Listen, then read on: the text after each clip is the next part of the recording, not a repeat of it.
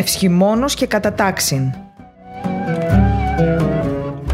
Με το διδάκτορα θεολογίας Δημήτριο Χοηλού. Πορευόμαστε ήδη στο χαρμόσυνο πεντηκοστάριο. Λίγο πριν τη λήξη αυτού, δηλαδή την Τετάρτη της απόδοσης της εορτής του Πάσχα και τον ερχόμενη Πέμπτη με την εορτή της Αναλήψεως, η Εκκλησία μας συνεχίζει να μας μεταφέρει το μήνυμα της Αναστάσεως ως μήνυμα χαράς.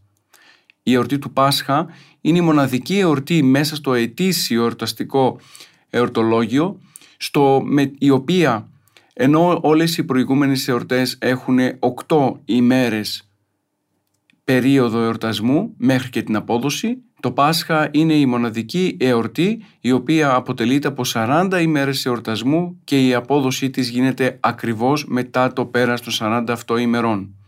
Η Εκκλησία μας διατηρεί αυτό το θέμα της εορτής που είναι η Ανάσταση ακριβώς για να μπορέσει να μας εκεντρήσει και να μας μπολιάσει μέσα στην έννοια της χαράς. Όλες οι προηγούμενες εκπομπές μας είχαν ως κύριο θέμα την χαρά μέσα στη ζωή του χριστιανού άξονας για να περιγράψουμε αυτό το ωραίο συνέστημα της αναστάσιμης χαράς αποτέλεσε ο αναστάσιμος κανόνας του Πάσχα του Αγίου Ιωάννου του Δαμασκηνού. Κάνοντας την ανάλυση και περιγραφή των προηγούμενων οδών του αναστάσιμου κανόνα, διαπιστώσαμε πως τελικά η Ανάσταση ως ιστορικό γεγονός αποτελεί εμπειρική κατάσταση μέσα στη ζωή της Εκκλησίας. Ο χριστιανός κάθε εποχής καλείται να βιώσει το γεγονός της Αναστάσεως, να το κάνει κτήμα του, να το κάνει κομμάτι της υπάρξεώς του και αφού τελικά καταφέρει να βιώσει την Ανάσταση, αυτήν την ενδόμηχη χαρά που του χαρίζεται από τον Χριστό να μπορέσει να τη μεταφέρει σε όλους. Δεν είναι περίεργο το γεγονός ότι η Εκκλησία μας έχει χαρακτηριστεί ως Εκκλησία Αναστάσεως. Και αυτό γιατί; Το σύνολο της ζωής της Εκκλησίας μας στηρίζεται πάνω στο κεντρικό γεγονός της Αναστάσεως ως ταυτοτικό γεγονός. Εάν ο Χριστός δεν ανασταίνονταν, εάν ο Χριστός δεν χάριζε την νίκη εναντίον του θανάτου, εάν ο Χριστός ως Θεός δεν αναλάμβανε την φύση, την ανθρώπινη φύση, ώστε να την σώσει από τον θάνατο και να την βγάλει από τα δεσμά του άδη, τότε όπως λέει και ο Απόστολος Παύλος η πίστη μας θα είναι μάταιη. Έχουμε πει και σε άλλη εκπομπή πως η Ορθόδοξη παράδοση δεν είναι ένα σύνολο διδασκαλιών και θεωριών σε επίπεδο φιλοσοφίας, αλλά είναι μια εμπειρία ζωής. Πρέπει να ζήσεις, να βιώσεις, να δεις, να ψηλαφίσεις και αυτό το οποίο θα ψηλαφίσεις και θα βιώσεις το σήμερα είναι αυτό το οποίο θα συνεχίσεις να ζεις και στην αιωνιότητα. Ίσως πολλές φορές αγνοούμε ή ξεχνούμε αυτή την αλήθεια ότι τελικά ο χριστιανισμός δεν είναι μια φιλοσοφία που εύκολα μπορεί να καταρριφθεί από μια άλλη φιλοσοφία, αλλά είναι ένα βίωμα εμπειρικό στο οποίο καλούμαστε να δώσουμε όλο μας το είναι. Να βάλουμε την ύπαρξή μας μέσα και να ζήσουμε σε πραγματικό επίπεδο τα γεγονότα της πίστεώς μας. Τότε και μόνο τότε θα μπορέσουμε να κατανοήσουμε την αξία της Αναστάσεως για τον 21ο αιώνα αλλά και την, την αξία συγγνώμη, της Αναστάσεως για την ζωή της Εκκλησίας. Ας μην ξεχνούμε πως όλη η ζωή της Εκκλησίας στηρίζεται πάνω στην Ανάσταση. Αυτό άλλωστε μας έδειξαν και οι προηγούμενες εκπομπές που κάναμε μέχρι και σήμερα. Στη σημερινή μας εκπομπή θα συνεχίσουμε την ανάλυση από την πέμπτη οδή του κανόνα του Αγίου Ιωάννου του Δαμασκηνού. Ο ηρμός της οδής αναφέρει τα εξής ορθρίσομεν όρθου βαθέως και αντιμύρου των ύμνων προσίσομεν το δεσπότη και Χριστόν οψόμεθα δικαιοσύνης ήλιον πάσης ζωήν ανατέλλοντα. Ας σηκωθούμε στα βαθιά χαράματα και αντί για μοίρα ύμνο ας προσφέρουμε στον Κύριο και θα δούμε τον Χριστό, τον ήλιο της δικαιοσύνης να φέρει σε όλους μας ζωή. Ο Άγιος Ιωάννης ο Δαμασκηνός συνεχίζει τον ήρμό του έχοντας υπόψη του τον προφήτη Ισαΐα. Ο προφήτης Ισαΐας δίνει σε όλους εμάς την υπενθύμηση της Αναστάσεως των νεκρών. Ενσωματώνει ο Άγιος Ιωάννης ο Δαμασκηνός μέσα στην ποίησή του όλη την παραπάνω θεώρηση του προφήτη Ισαΐα για να δείξει τελικά ότι κέντρο της ζωής μας πρέπει να είναι αυτή η ύπαρξη του αναστημένου Κυρίου.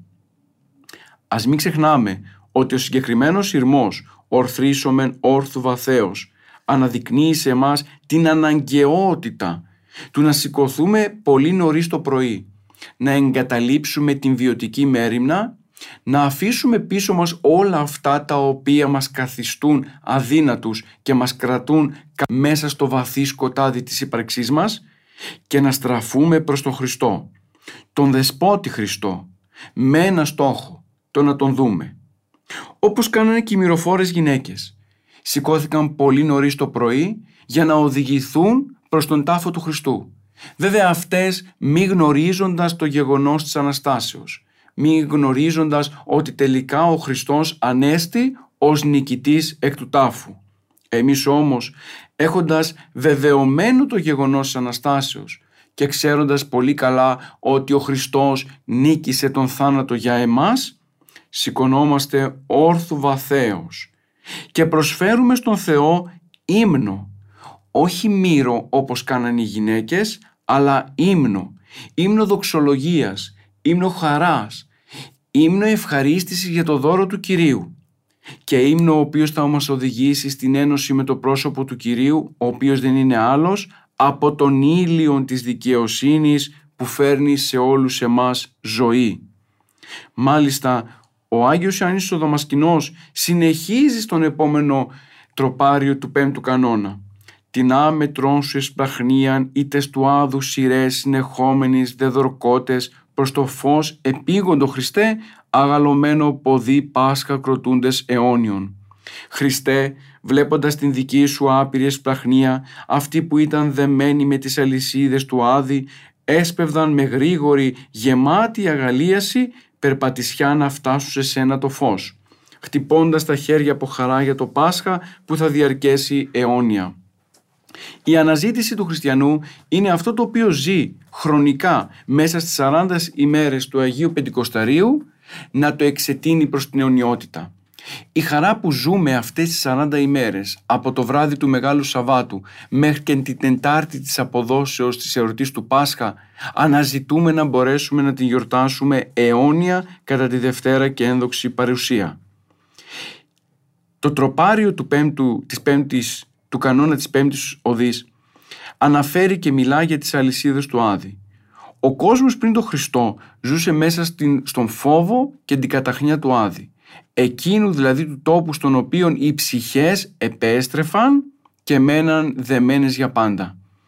Ας θυμηθούμε την κλασική ιστορία του Οδυσσέα, ο οποίος Οδυσσέας θέλοντας να συναντήσει το Μάντι Κάλχα, κατεβαίνει στον Άδη και συναντά τον Αχιλέα. Εκεί στον διάλογο που είχαν με τον Αχιλέα, ο ίδιος ο Αχιλέας ομολογεί πως καλύτερα ήταν να ήμουν τελευταίος των ανθρώπων επάνω στη γη παρά πρώτος των Αχαιών κάτω στον Άδη. Αυτή την αλήθεια που μεταφέρει ο Αχιλέας, την αδυναμία δηλαδή του ανθρώπου να λυθεί από τα δεσμά του Άδη, έρχεται τώρα ο Χριστός να την κάνει πράξη. Να δείξει δηλαδή ακριβώς τον τρόπο με τον οποίο μπορεί να κυνηγηθεί ο Άδης. Για την αρχαιότητα, ο Άδης ήταν μια κατάσταση η οποία με κανέναν τρόπο δεν θα ήταν δυνατόν να νικηθεί. Το βλέπουμε αυτό και στην αντίστοιχη εξιστόρηση της μυθολογίας με τον Ορφέα και την Ευρυδίκη. Εκεί ακριβώς ο συγγραφέας αυτού του μύθου αναδεικνύει τον προβληματισμό πως τελικά η Ευρυδίκη δεν θα μπορούσε να βγει μέσα από τον Άδη. Γι' αυτό και βάζει τον Ορφέα να γυρνά και να κοιτά την Ευρυδίκη ώστε αυτή να επιστρέψει πάλι πίσω σε αυτόν. Στην περίπτωση όμως της Αναστάσεως ο Χριστός συνεχίζει την εξιστόρηση του Ορφέα και της Ευρυδίκης τερματίζοντάς την. Βγάζει δηλαδή μέσα από τον Άδη όλους τους ανθρώπους οι οποίοι ήταν δεσμευμένοι με τις αλυσίδες του Άδη. Άλλωστε αυτό το στοιχείο, το γεγονός ότι ο Χριστός καταργεί τον Άδη είναι και το στοιχείο το οποίο μας γεμίζει με αγαλίαση και με χαρμόσυνο, χαρμόσυνη πορεία προς το πρόσωπο του Κυρίου. Ας πλησιάσουμε, λέει το επόμενο τροπάριο, με αναμένες λαμπάδες στο Χριστό. Που θα βγαίνει από το μνήμα σαν από νηφικό θάλαμο και μαζί με τα τάγματα των ουρανίων αγγέλων που αγαπούν τις εορτές μας ας γιορτάσουμε το Πάσχα Θεού που έφερε τη σωτηρία μας. Ο υμνογράφος της Εκκλησίας αναγνωρίζει το γεγονός πως το Πάσχα είναι η έναρξη της σωτηρίας των ανθρώπων. Χρησιμοποιεί μια ωραία εικόνα, τον Χριστό ο οποίος βρίσκεται μέσα σε νηφικό θάλαμο και όλοι εμείς πάμε να τον προϋπαντήσουμε και μαζί με τις ουράνιες δυνάμεις που αγαπούν φυσικά τον Κύριο να τον δεχθούμε ως νηφίο και να εορτάσουμε μαζί του πνευματικά το Πάσχα. Ο συμβολισμός του Χριστού ως νηφίου δίνεται και από τον ίδιο στην παραβολή των δέκα παρθένων. Εκεί ακριβώς βλέπουμε ότι όσοι επιθυμούν να πλησιάσουν και να δουν τον Ιησού θα πρέπει να τον κάνουν στο πλαίσιο των πνευματικών γάμων με τον ίδιο τον Κύριο. Βλέπετε ακριβώς την δέσμευση η οποία δημιουργείται μέσα από την σχέση με το πρόσωπο του Χριστού. Ο άνθρωπος ο οποίος επιθυμεί να αναπτύξει σχέση με τον Κύριο αλλά και ταυτόχρονα να πάρει από Αυτόν, να απολάβει την χαρά της Αναστάσεως που την έχουμε τελικά τόσο ανάγκη, καλείται να αναπτύξει μια νηφική ερωτική σχέση με τον ίδιο. Στην έκτη οδή διαβάζουμε τα εξής. «Κατήλθες εν της κατωτάτης της γης και συνέτριψας μοχλούς αιωνίους, κατόχους πεπεδημένων Χριστέ και τριήμερος ως εκεί τους Ιωνάς εξανέστης του τάφου. Κατέβηκες δηλαδή στα κατώτατα μέρη της γης στον Άδη και στην έτριψε στους μοχλούς που κρατούσαν αιώνες φυλακισμένους στους δεσμότες της αμαρτίας Χριστέ. Και μετά από τρεις μέρες όπως ο Ιωνάς από το κήτος σηκώθηκες αναστημένος από τον τάφο. Στην έκτη οδή γίνεται αναφορά στον προφήτη Ιωνά. Βλέπουμε δηλαδή ακριβώς εδώ την προτύπωση της Αναστάσεως μέσα από το γεγονός της διάσωσης του Ιωνά από το κήτος. Ο Άγιος Ιωάννης ο Δαμασκηνός για μία ακόμα φορά φέρνει στο προσκήνιο της αναφοράς του το ζήτημα της εισάδου κάθοδου. Ο Χριστός κατέρχεται στα χαμηλότερα σημεία της γης, συντρίβει το δεσμοτήριο του Άδη και απελευθερώνει από αυτόν τους πεπεδημένους εγείροντάς τους από τον τάφο. Διαπιστώνουμε σε αυτό το σημείο τόσο τη βιβλική επιρροή όσο και την επιρροή μέσα από την αρχαιοελληνική γραμματεία. Δηλαδή γίνεται μια ταύτιση αυτού που υπήρχε στην βιβλική θεολογία περί του Άδου και το συναντάμε και στην καθολική επιστολή του Πέτρου με την αντίληψη που υπήρχε στην αρχαία ελληνική γραμματεία. Ας μην ξεχνάμε πως ο ίδιος ο Ιωνάς ταυτίζει τη μοίρα του με τον Άδη. Αναφέρει «εκκυλίας άδου κραυγής μου ήκουσας φωνής μου». Με αυτό το λόγιο του ο Ιωνάς παρέχει στον ποιητή όλο εκείνο το υλικό το οποίο χρειάζεται για να συνδεθεί η παλαιοδιαθηκική οδή με το θέμα της Αναστάσεως και τον Ηρμό. Ας μην λησμονούμε αγαπητοί μου ακροατές και ακροάτριες πως το κύριο θέμα της Αναστάσεως ήταν αυτή η κατάργηση του Άδη. Εάν ο Χριστός δεν κατέβαινε στον Άδη και δεν απελευθέρωνε όλους τους δεσμότες του Άδου, τότε η νίκη του Χριστού δεν θα είχε καμία σωτηριολογική αξία για όλους εμάς. Η πεμπτουσία του γεγονότος της Αναστάσεως βρίσκεται στο ότι τελικά εμείς δεν φοβόμαστε τον Άδη. Αυτό το γεγονός το σωτηριολογικό είναι που μεταδίδει σε όλους εμάς τη χαρά της Αναστάσεως. Ο σύγχρονος άνθρωπος δυστυχώς ζει σε μια διαδικασία συνεχούς θανάτου. Επειδή αδυνατεί να κατανοήσει το μήνυμα της Αναστάσεως και πολύ περισσότερο δεν επιθυμεί να το βιώσει, γι' αυτό και ολοένα και περισσότερο εμπλέκεται στο νοητό άδει, τον οποίον ενώ έχει καταργήσει ο Χριστός, ο ίδιος συνεχίζει και του δίνει ζωή μέσα από τον τρόπο της ζωής του. Ο υπερκαταναλωτισμός στον οποίο βρισκόμαστε. Η δέσμευση στα πάθη μας. Η ανάγκη να αποκτήσουμε πλούτο.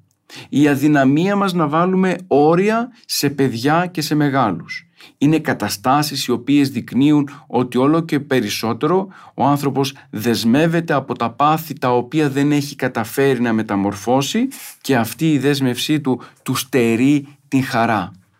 Αν κοιτάξετε γύρω σας, θα διαπιστώσετε ότι δυστυχώς είμαστε περικυκλωμένοι από ανθρώπους οι οποίοι δεν έχουν καταλάβει το νόημα της χαράς. Δεν επιθυμούν να χαρούν. Δεν θέλουν να βιώσουν το, αυτήν την έννοια της χαράς. Και λέω ότι δεν θέλουν να βιώσουν την έννοια της χαράς, γιατί απλούστατα ενώ ο Χριστός έχει νικήσει για αυτούς τον Άδη, ενώ ο Χριστός έχει καταργήσει τον μεγαλύτερο εχθρό του ανθρώπου, τον θάνατο, οι ίδιοι παραμένουν κολλημένοι στα δεσμά της αμαρτίας, περιμένουν το θάνατό τους και όταν το συναντήσουν απελπίζονται χάνοντας το κουράγιο τους. Στο πρώτο τροπάριο της έκτης οδής διαβάζουμε τα εξής φυλάξα στα σήμαντρα σώα Χριστέ, εξηγέρθης του τάφου, όταν σκλίστης παρθένου μη λιμινάμενος, εν το τόκο σου και ανέωξα σημείν παραδείσου τα σπήλας. Χωρίς να χαλάσεις τις φραγίδες, σηκώθηκες αναστημένος από τον τάφο Χριστέ, σύ που στη γέννησή σου δεν κατέστρεψες την πύλη της αγνότητας της Παρθένου και άνοιξες για μας τις πύλες του Παραδείσου. Το πρώτο τροπάριο της Οδής κάνει έναν παραλυρισμό ανάμεσα στην Ανάσταση του Χριστού και στην Παρθενία της Θεοτόκου. Και τα δύο γεγονότα αποτελούν εισόδους προς την σωτηρία. Αλλά την ίδια στιγμή είναι δύο μυστήρια τα οποία αδυνατεί να κατανοήσει ο ανθρώπινος νους. Είναι αδύνατο να κατανοήσουμε πώς η Θεοτόκος παρέμεινε παρθένος και πώς τελικά η είσοδος του τάφου παρέμεινε σφραγισμένη με τις σφραγίδες του Πιλάτου αλλά την ίδια στιγμή χωρίς ο Χριστός να είναι μέσα από αυτήν. Και τα δύο γεγονότα όμως είναι γεγονότα βιωματικά, εμπειρικά. Καλείται λοιπόν ο άνθρωπος να τα βιώσει δίνοντας ολόψυχα την καρδιά του σε αυτά.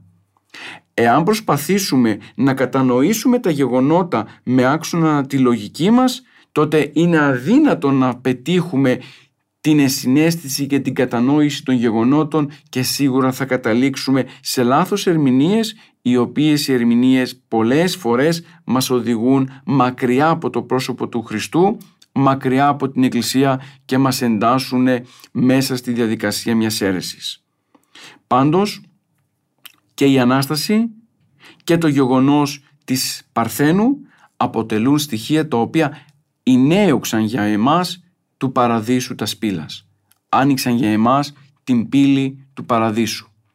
Αυτή η επιστροφή μας πίσω στον παράδεισο από την οποία εξαιτίας της αμαρτίας βγήκαμε και πέσαμε στη γη. Ο υμνογράφος γνωρίζει αυτό το μυστήριο. Ξέρει λοιπόν ότι τόσο η παρθενία της Θεοτόκου όσο και η Ανάσταση του Κυρίου αποτελούν τα δύο στοιχεία τα οποία μπορούν τελικά να μας οδηγήσουν προς τον Χριστό και από εκεί να μας δώσουν τη σωτηρία. Άλλωστε, ο άνθρωπος ο οποίος κατανοεί πως είναι πλέον ελεύθερος από τα δεσμά του θανάτου είναι αυτός ο άνθρωπος ο οποίος στηρίζεται εμπειρικά στο πρόσωπο της Θεοτόκου και του Κυρίου. Και όσο περισσότερο ανανεώνουμε τη σχέση μας με τον Χριστό, όσο περισσότερο συνδεόμαστε με το πρόσωπο της Θεοτόκου, τόσο η χαρά μέσα μας γίνεται εμπειρική και άρα πραγματική. Και αν η χαρά που έχουμε μέσα μας είναι πραγματική, τότε έχουμε τη δυνατότητα αυτήν τη χαρά να την βγάλουμε και προς τα έξω, να την παρουσιάσουμε προς τους συνανθρώπους μας και τελικά και εμείς να γίνουμε πηγές χαράς, αλλά και την ίδια στιγμή να γίνουμε φάρη αισιοδοξίας. Το τελευταίο τροπάριο αναφέρει «Σώτερ μου το ζώντε και άθητον ιερίων ως Θεός σε αυτόν εκουσίως προσαγαγών το πατρί συνανέστησας παγγενή τον Αδάμ Αναστάς εκ του τάφου. Σωτήρα μου, σύ που είσαι το ζωντανό και μη δυνάμενο ανθυσιαστή ως Θεός ιερός σφάγιο, σύ ο ίδιος ως άνθρωπος με τη θέλησή σου προσέφερες τον εαυτό σου θυσία στον Πατέρα και με την Ανάστασή σου από τον τάφο ανέστας μαζί και τον Αδάμ με όλο το γένος των ανθρώπων. Σε αυτό ακριβώς το σημείο, ο Ιερός Υμνογράφος μας θυμίζει τις θυσίες της Παλαιάς Διαθήκης. Ο Χριστός αποτελεί σφάγιο. Δίνει τον εαυτό του, θυσιάζει τον εαυτό του για να μπορέσει να αποκτήσει το έλεος του Θεού για όλους εμάς. Αυτή η θυσία του Κυρίου έχει μια παγκόσμια ερμηνεία. έχει έναν αιώνιο χαρακτήρα, δηλαδή η Ανάσταση και η σωτηρία προέρχονται από την θυσία του Χριστού για εμάς και συγκεκριμένα παγγενή τον Αδάμ.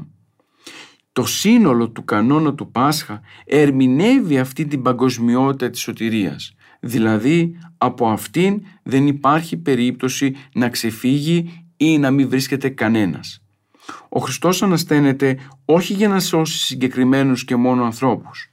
Ανασταίνεται ακριβώς για να μπορέσει να χαρίσει τη χαρά και την Ανάσταση σε όλους όσοι προστρέξουν σε Αυτόν.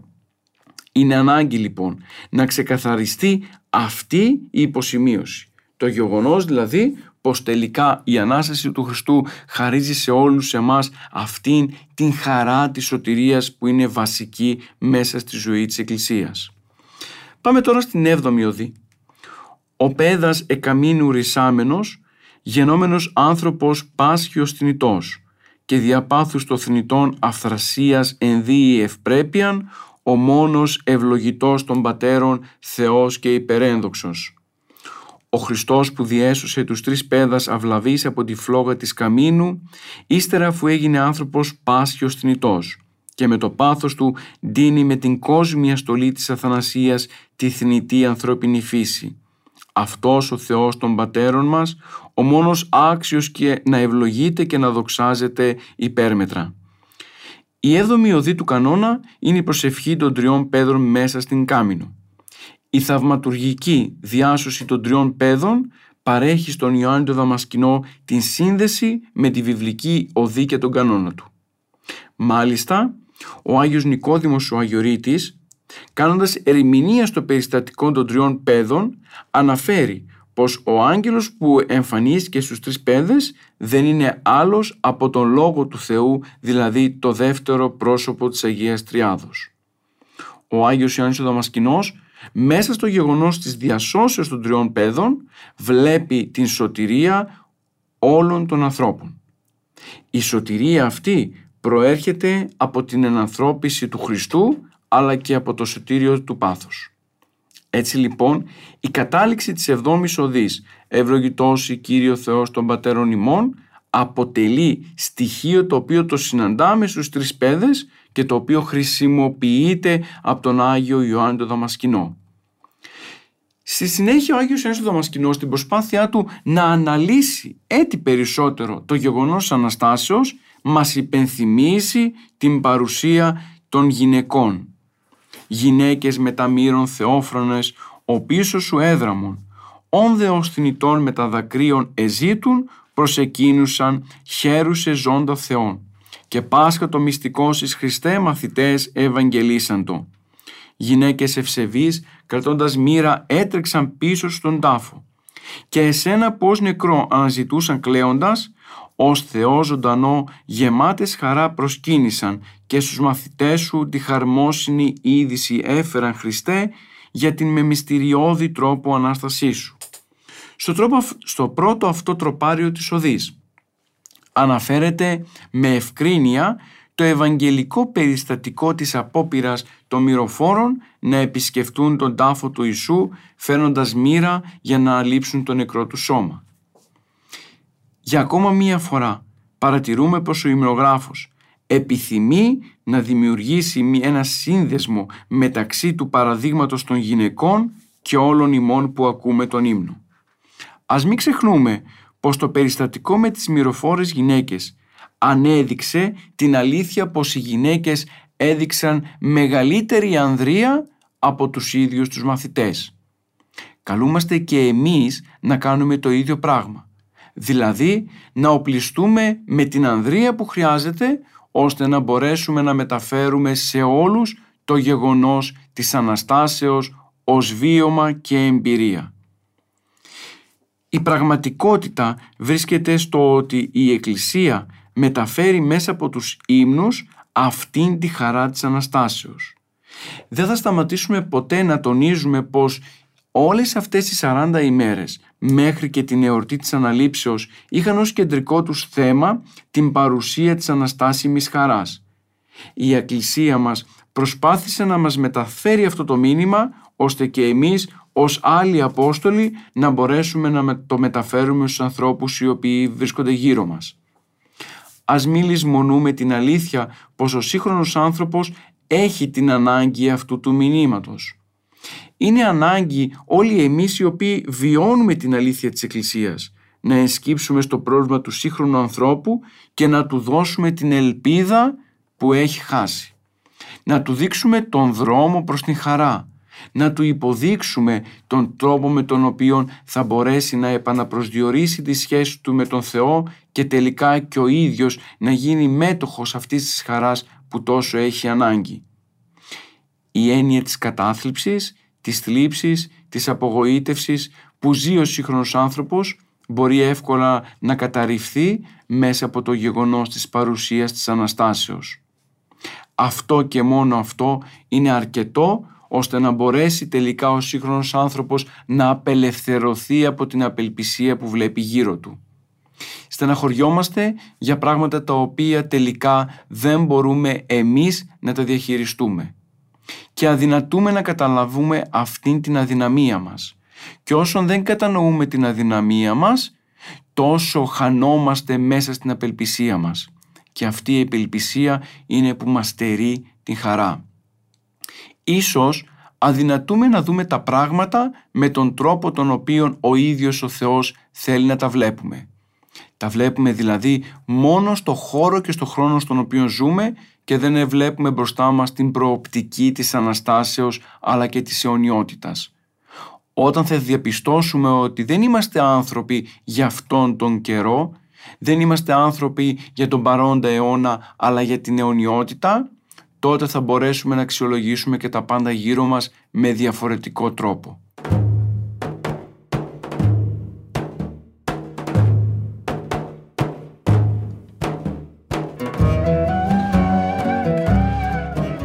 Φίλες και φίλοι, επιστρέψαμε στη ραδιοφωνική μας εκπομπή. Ασχολούμαστε με τον αναστάσιμο κανόνα του Αγίου Ιωάννου του Δαμασκηνού, αυτόν τον οποίον ακούγαμε όλη αυτή την περίοδο και θα τον ξανακούσουμε ολοκληρωμένο την Τετάρτη που είναι η απόδοση της εορτής του Πάσχα. Κύριος άξονας του αναστάσιμου κανόνα του Αγίου Ιωάννου του Δαμασκηνού είναι η χαρά. Το μήνυμα της χαράς που βγαίνει μέσα από το γεγονός της Αναστάσεως. Έχουμε τονίσει σε όλες τις παραπάνω εκπομπές μας πως αυτό το μήνυμα είναι πολύ ουσιαστικό για το σύγχρονο άνθρωπο που ως φαίνεται δυστυχώς έχει χάσει την έννοια της χαράς και όλο ένα και περισσότερο απελπίζεται βυθιζόμενος μέσα στην αδυναμία του να κατανοήσει τι είναι αυτό το οποίο πραγματικά του χρειάζεται. Ο Άγιος Ιωάννης ο Δαμασκηνός, επειδή ακριβώς επιθυμεί να κατηχήσει τα μέλη της Εκκλησίας και να τους μεταδώσει αυτό το μήνυμα της χαράς, μέσα από τον αναστάσιμο κανόνα του φροντίζει ώστε όλες οι εικόνες που θα χρησιμοποιηθούν να εξοικονίζουν την Ανάσταση αλλά και να μεταφέρουν τη χαρά σε όλους εμάς. Έτσι λοιπόν σε κάποιο τροπάριο αναφέρονται τα εξής «Θανάτου εορτάζομαι νέκροσιν, άδου την καθαίρεσιν, άλλης βιωτής, της αιωνίου απαρχήν και σκυρτώντες υμνούμεν των αίτιων, το μόνον ευλογητών των πατέρων θεών και υπερένδοξων. Εορτάζουμε δηλαδή την έκρωση του θανάτου, τη συντριβή του άδου, την αρχή μιας άλλης ζωής αιωνίας. Και σκυρτώντας από χαρά, υμνούμεν τον αίτιο όλων αυτών των ευεργεσιών, που μόνος αυτός ο Θεός των πατέρων μας αξίζει να υμνείται και να δοξολογείται υπέρμετρα. Ο Άγιος Ιωάννης ο Δαμασκηνός σε αυτό εδώ το σημείο τοποθετεί ακριβώς το γεγονός της υπάρξεως του αναστάσιμου κανόνα του ιδίου. Εορτασμός λοιπόν της νέκρωσης του θανάτου. Μεταφέρει ο Άγιος Ιωάννης Δαμασκηνός το μήνυμα πως τελικά ο ίδιος ο θάνατος νεκρώθηκε ο Άδης καθαιρέθηκε από το βασίλειό του. Και όλα αυτά όμως χρειάζονται να γίνουν καινούρια ζωή. Μας καλεί δηλαδή ο υμνογράφος στην έναρξη μιας άλλης διαφορετικής ζωής, αιώνιας, όχι σαν και αυτήν την οποία ζούμε σε αυτόν τον εδώ τον κόσμο και έχει αρχή και τέλος.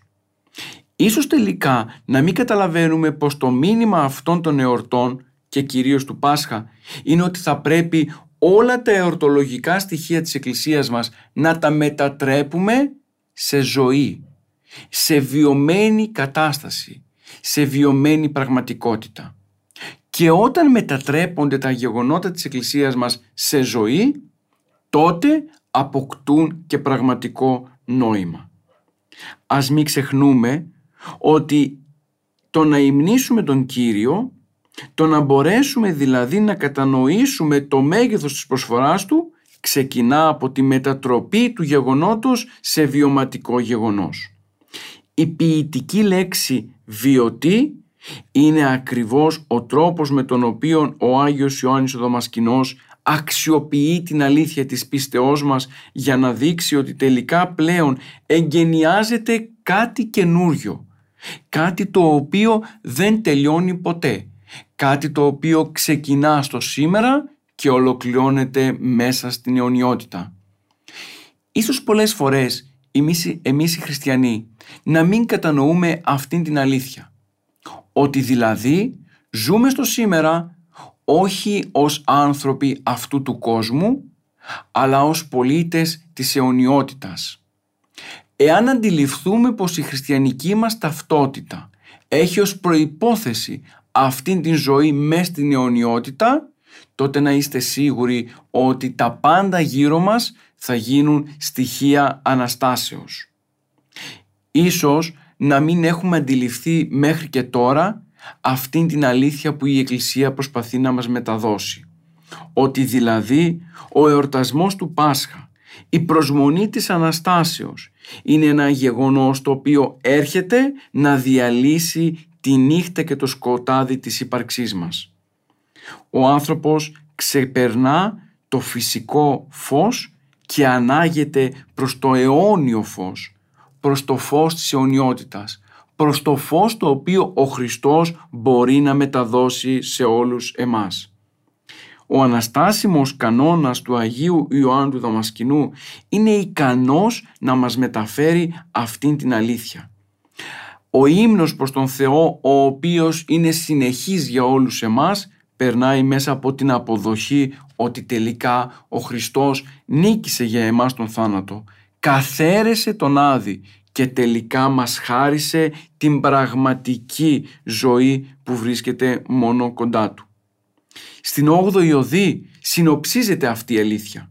Αυτή η κλητή και αγία ημέρα, η μία των Σαββάτων, η Βασιλής και Κυρία, εορτών εορτή και πανήγυρης εστί πανηγύρεως ενή ευλογούμεν Χριστόν στον αιώνα.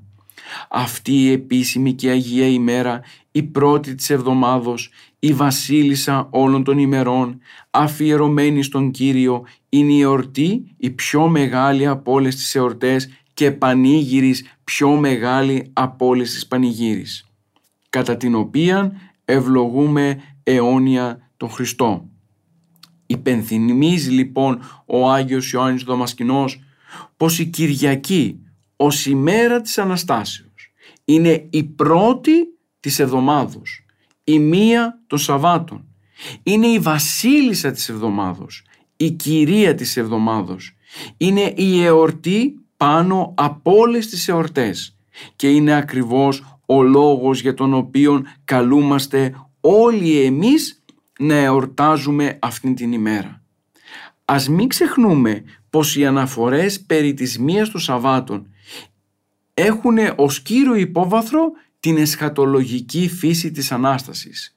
Δηλαδή, η Ανάσταση την οποία ο Χριστός μας χάρισε δεν έχει ως κύριο στόχο απλά και μόνο να καταργήσει τον χρόνο σε αυτήν την ζωή αλλά αντιθέτως μας δίνει την δυνατότητα να συνεχίσουμε να εορτάζουμε το Πάσχα από εδώ προς την αιωνιότητα.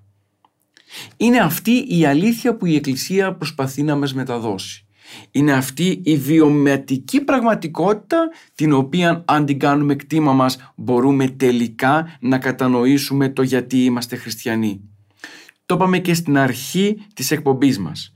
Δεν είμαστε χριστιανοί επειδή στηριζόμαστε σταθερά πάνω σε μια καλή φιλοσοφία, Αλλά είμαστε χριστιανοί γιατί ακριβώς αναμένουμε αυτό το οποίο βιώσαμε 40 μέρες από την Κυριακή του Πάσχα μέχρι και την απόδοση της εορτής του Πάσχα να το βιώσουμε αιώνια. Και αυτή η γλυκύτητα της χαράς που ζήσαμε για 40 ημέρες επιθυμούμε να μην τελειώσει ποτέ μες στην αιώνια κατάσταση του παραδείσου. Βέβαια δυστυχώς πολλές φορές όχι μόνο δεν επιθυμούμε να βιώσουμε αυτήν τη χαρά αλλά την απεμπολούμε μέσα από τη ζωή μας. Ας σκεφτούμε αλήθεια. Πόσοι από εμάς ακόμα και σήμερα χρησιμοποιούμε στις καθημερινές μας σχέσεις τον χαιρετισμό Χριστός Ανέστη, αληθώς Ανέστη. Το έχουμε ξεχάσει. Το έχουμε αφήσει στην άκρη. Μη πω ακόμα χειρότερα, ντρεπόμαστε να πούμε Χριστός Ανέστη, αληθώς Ανέστη, γιατί φοβόμαστε το πώς θα μας αντιμετωπίσει ο κόσμος δηλαδή το τι θα πει ο κόσμος μιας και έχουν περάσει πολλές μέρες από το γεγονός της Αναστάσεως.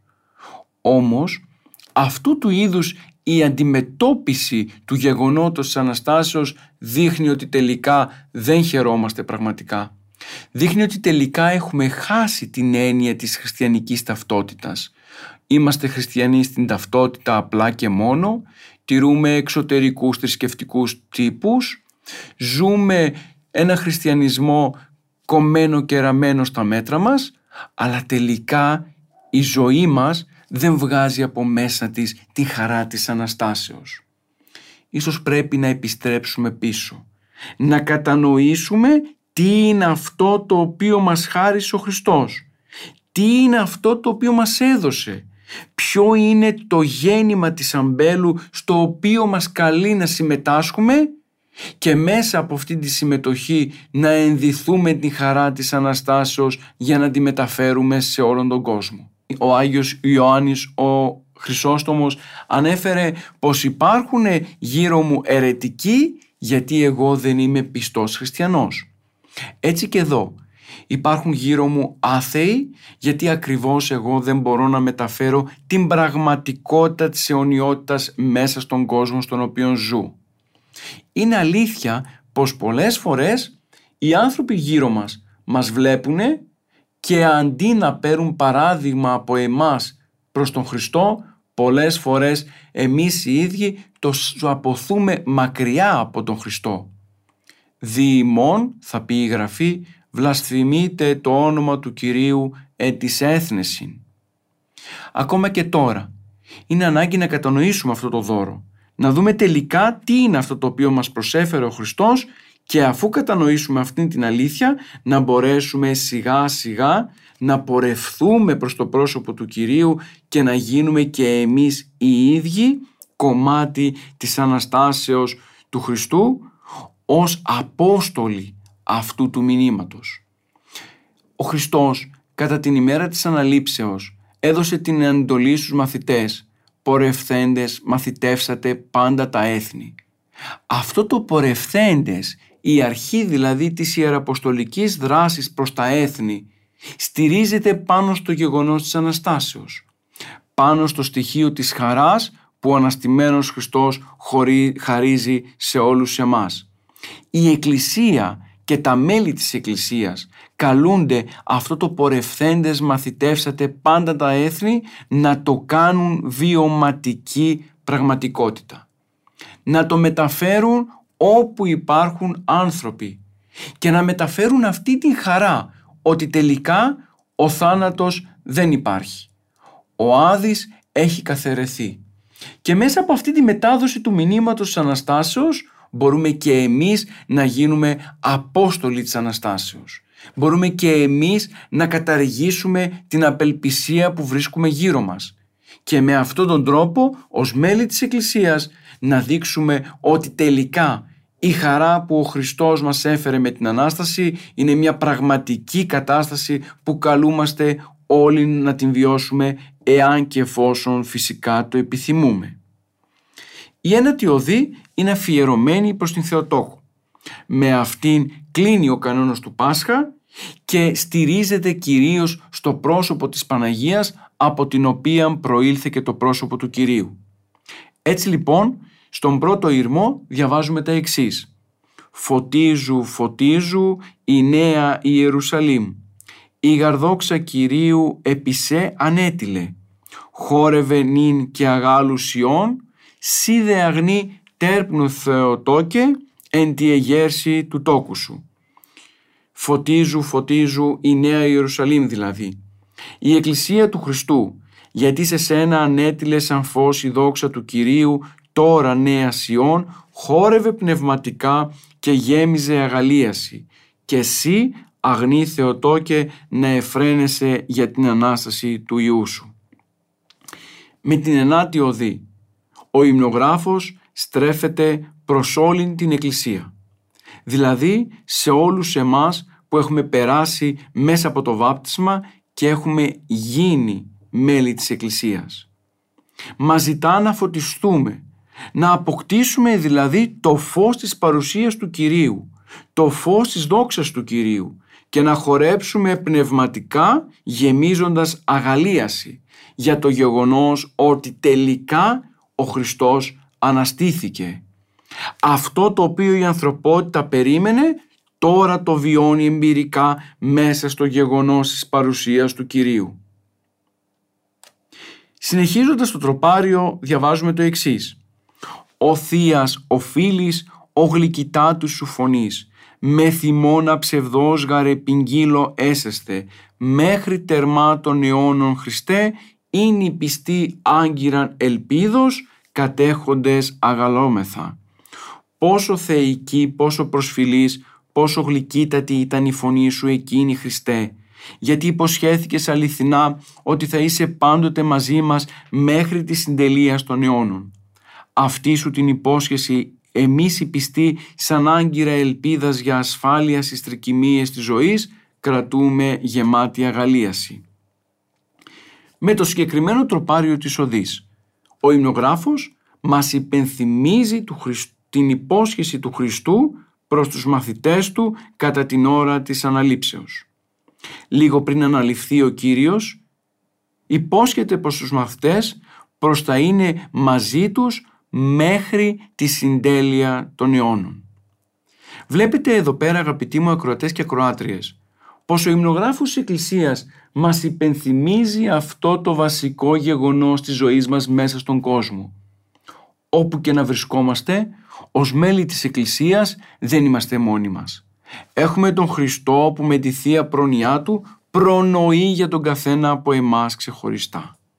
Αυτό το στοιχείο της παρουσίας του Κυρίου μέσα στη ζωή μας αποτελεί άγκυρα ελπίδος και πηγή αγαλίασης. Με τη συγκεκριμένη εικόνα, την άγκυρα ελπίδος, ο υμνογράφος θέλει να μας δείξει πως αν τελικά μπορέσουμε και στηριχθούμε στην ελπίδα που χαρίζει ο Χριστός, τότε θα αποκτήσουμε όλοι εμείς άγκυρα με την οποία θα παραμείνουμε αμετακίνητοι στο γεγονός της αναστάσιμης ελπίδας. Ας θυμηθούμε το καράβι. Όσο η άγκυρά του είναι σταθερή, όσο η άγκυρά του είναι καλά βυθισμένη, τόσο το καράβι δεν φοβάται κανέναν κλειδονισμό. Αν το συγκρίνουμε αυτό με την ζωή μας, θα διαπιστώσουμε ότι τελικά πολλοί από τους κλειδονισμούς τους οποίους ζούμε μέσα στη ζωή μας είναι αποτέλεσμα της αδυναμίας μας να συνδέσουμε το πρόσωπό μας με τον Χριστό και να τον μετατρέψουμε σε άγκυρα ελπίδος. Τίποτα δεν θα πρέπει γύρω μας να μας προκαλεί, να μας προκαλεί θλίψη. Τίποτα δεν θα πρέπει γύρω μας να μας απελπίζει.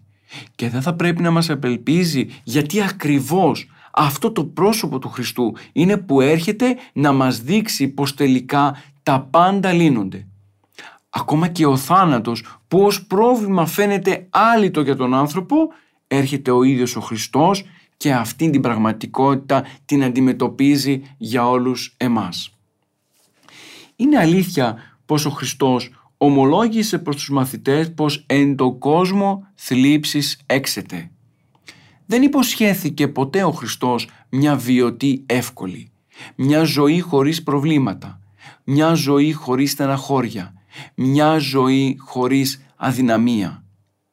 Αντιθέτως, μας ενημέρωσε πως η ζωή μέσα στην οποία θα ζήσετε θα έχει θλίψεις, θα έχει στεναχώριες, θα έχει πόνους, θα έχει βάσανα. Και αυτή είναι μια βεβαιωμένη αλήθεια. Όλοι εσείς που με ακούτε αυτή τη στιγμή, εάν μπορούσαμε να επικοινωνήσουμε διαζώσεις, θα μου καταθέτατε τα δικά σας βάσανα, τις δικές σας αδυναμίες, τα δικά σας προβλήματα, τις δικές σας εσωτερικές θλίψεις. Αν όμως ο άνθρωπος παραμείνει σε αυτή την πραγματικότητα των θλίψεων ως γεγονός μες στη ζωή του και δεν αναχθεί δοξολογικά προς τον Θεό, τότε είναι σίγουρο πως θα απελπιστεί, τότε είναι σίγουρο πως θα κατακρεμιστεί. Για να μην συμβεί αυτό, έρχεται ο Χριστός και δίνει την απάντηση. «Θαρσείτε» λέει, «εγώ νενίκηκα τον κόσμο». Έχετε θάρρος, γιατί μέσα στις θλίψεις σας υπάρχω εγώ σαν πρόσωπο που έχω νικήσει τον κόσμο, έχω νικήσει τον θάνατο, έχω νικήσει τον άδει για σας. Και νικώντας όλες αυτές τις άσχημες καταστάσεις είμαι έτοιμος να χαρίσω και σε εσάς την αλήθεια της Αναστάσεως.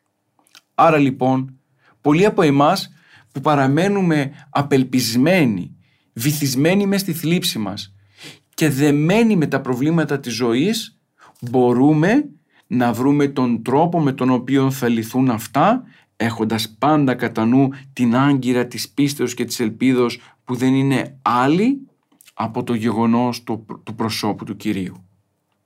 Η εορτή της Αναστάσεως του Χριστού για την Εκκλησία είναι ένα σημαντικό γεγονός μέσα στην ιστορία της.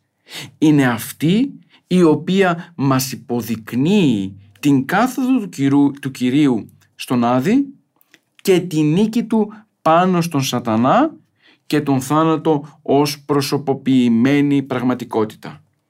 Η Ανάσταση αποτελεί τη λύτρωση των ψυχών όλων ημών από το δεσμοτήριο του Άδη που μέχρι πρότινος κρατούσε στο βασίλειό του όλους τους ανθρώπους. Η Ανάσταση λοιπόν έρχεται να μας υποδείξει την καινούρια ζωή. Αυτή που ανατέλει μέσα από τον τάφο. Με το πρόσωπο του Κυρίου πλέον τίποτα δεν θυμίζει την παλαιά κατάσταση των τάφων. Βλέπετε αγαπητοί μου ακροατές και ακροάτριες, πλέον ακόμα και ο άνθρωπος έχει αλλάξει τον τρόπο με τον οποίο αντιμετωπίζει τον θάνατο. Δεν μιλάμε για θάνατο, αλλά για κοίμηση. Δεν μιλάμε για νεκροταφείο, αλλά για κημητήριο. Ακόμα και οι λέξεις μεταποιούν την θλίψη σε ελπίδα. Ότι αυτός ο οποίος τοποθετείται πλέον μέσα στο κημητήριο κοιμάται και αναζητά την στιγμή κατά την οποία θα αναστηθεί ώστε να συναντήσει κατόπιν το πρόσωπο του Κυρίου. Αλλά και ο τόπος τον οποίο τοποθετείται δεν είναι ένα σημείο στο οποίο εκμηδενίζεται η ύπαρξη του ανθρώπου. Δεν νεκρώνεται, δεν πεθαίνει ο άνθρωπος, απλά στέκεται κοιμόμενος μέσα στο κημητήριο. Και αυτή η τάση αυτή η στάση είναι που αποδεικνύει πως τελικά τα πάντα γύρω μας θα μεταποιηθούν σε γιορτή ακριβώς με την παρουσία του Αναστάσιμου, του Αναστάντος Χριστού μέσα στη ζωή μας. Αυτό το οποίο ο Απόστολος Παύλος τονίζει στο 15ο κεφάλαιο της πρώτης προς Κορινθίους επιστολή «Είδε Χριστός ούκε γίγερτε κενών άρα το κήρυγμα ημών και νη δε και η πίστη ημών» είναι η αλήθεια του χριστιανισμού. Η Ανάσταση αποτελεί τόσο για τους πατέρες όσο και για εμάς την πανήγυρη των πανηγύρεων, την πεμπτουσία του χριστιανικού μηνύματος και την απόλυτη έκφραση της θείας Αγάπης. Εάν τελικά όλα αυτά τα στοιχεία μας αφήσουν ασυγκίνητους, αν τελικά το γεγονός της Αναστάσεως δεν μπορέσει να μας οδηγήσει σε μια αλλαγή του τρόπου ζωής, τότε ποια σωτηρία περιμένουμε; Ο σύγχρονος άνθρωπος, απελπισμένος από τις φιλοσοφίες που έχει ακούσει από ανθρώπους, αναζητεί κάθε τόσο να βρει τον τρόπο με τον οποίο θα ξεφύγει από αυτήν την κατάσταση που τον κρατά δέσμιο στην απελπισία. Και έρχεται όμως ο Χριστός μέσα στην Εκκλησία και δείχνει τον δρόμο προς την ελπίδα. δείχνει ακριβώς αυτό το σημείο το οποίο μπορεί να μας αποτελέσει για όλους εμάς αναστάσιμο μήνυμα και αναστάσιμη πίστη. Τα Ευαγγέλια της Εκκλησίας μας θέλησαν να διατηρήσουν αυτήν την αλήθεια.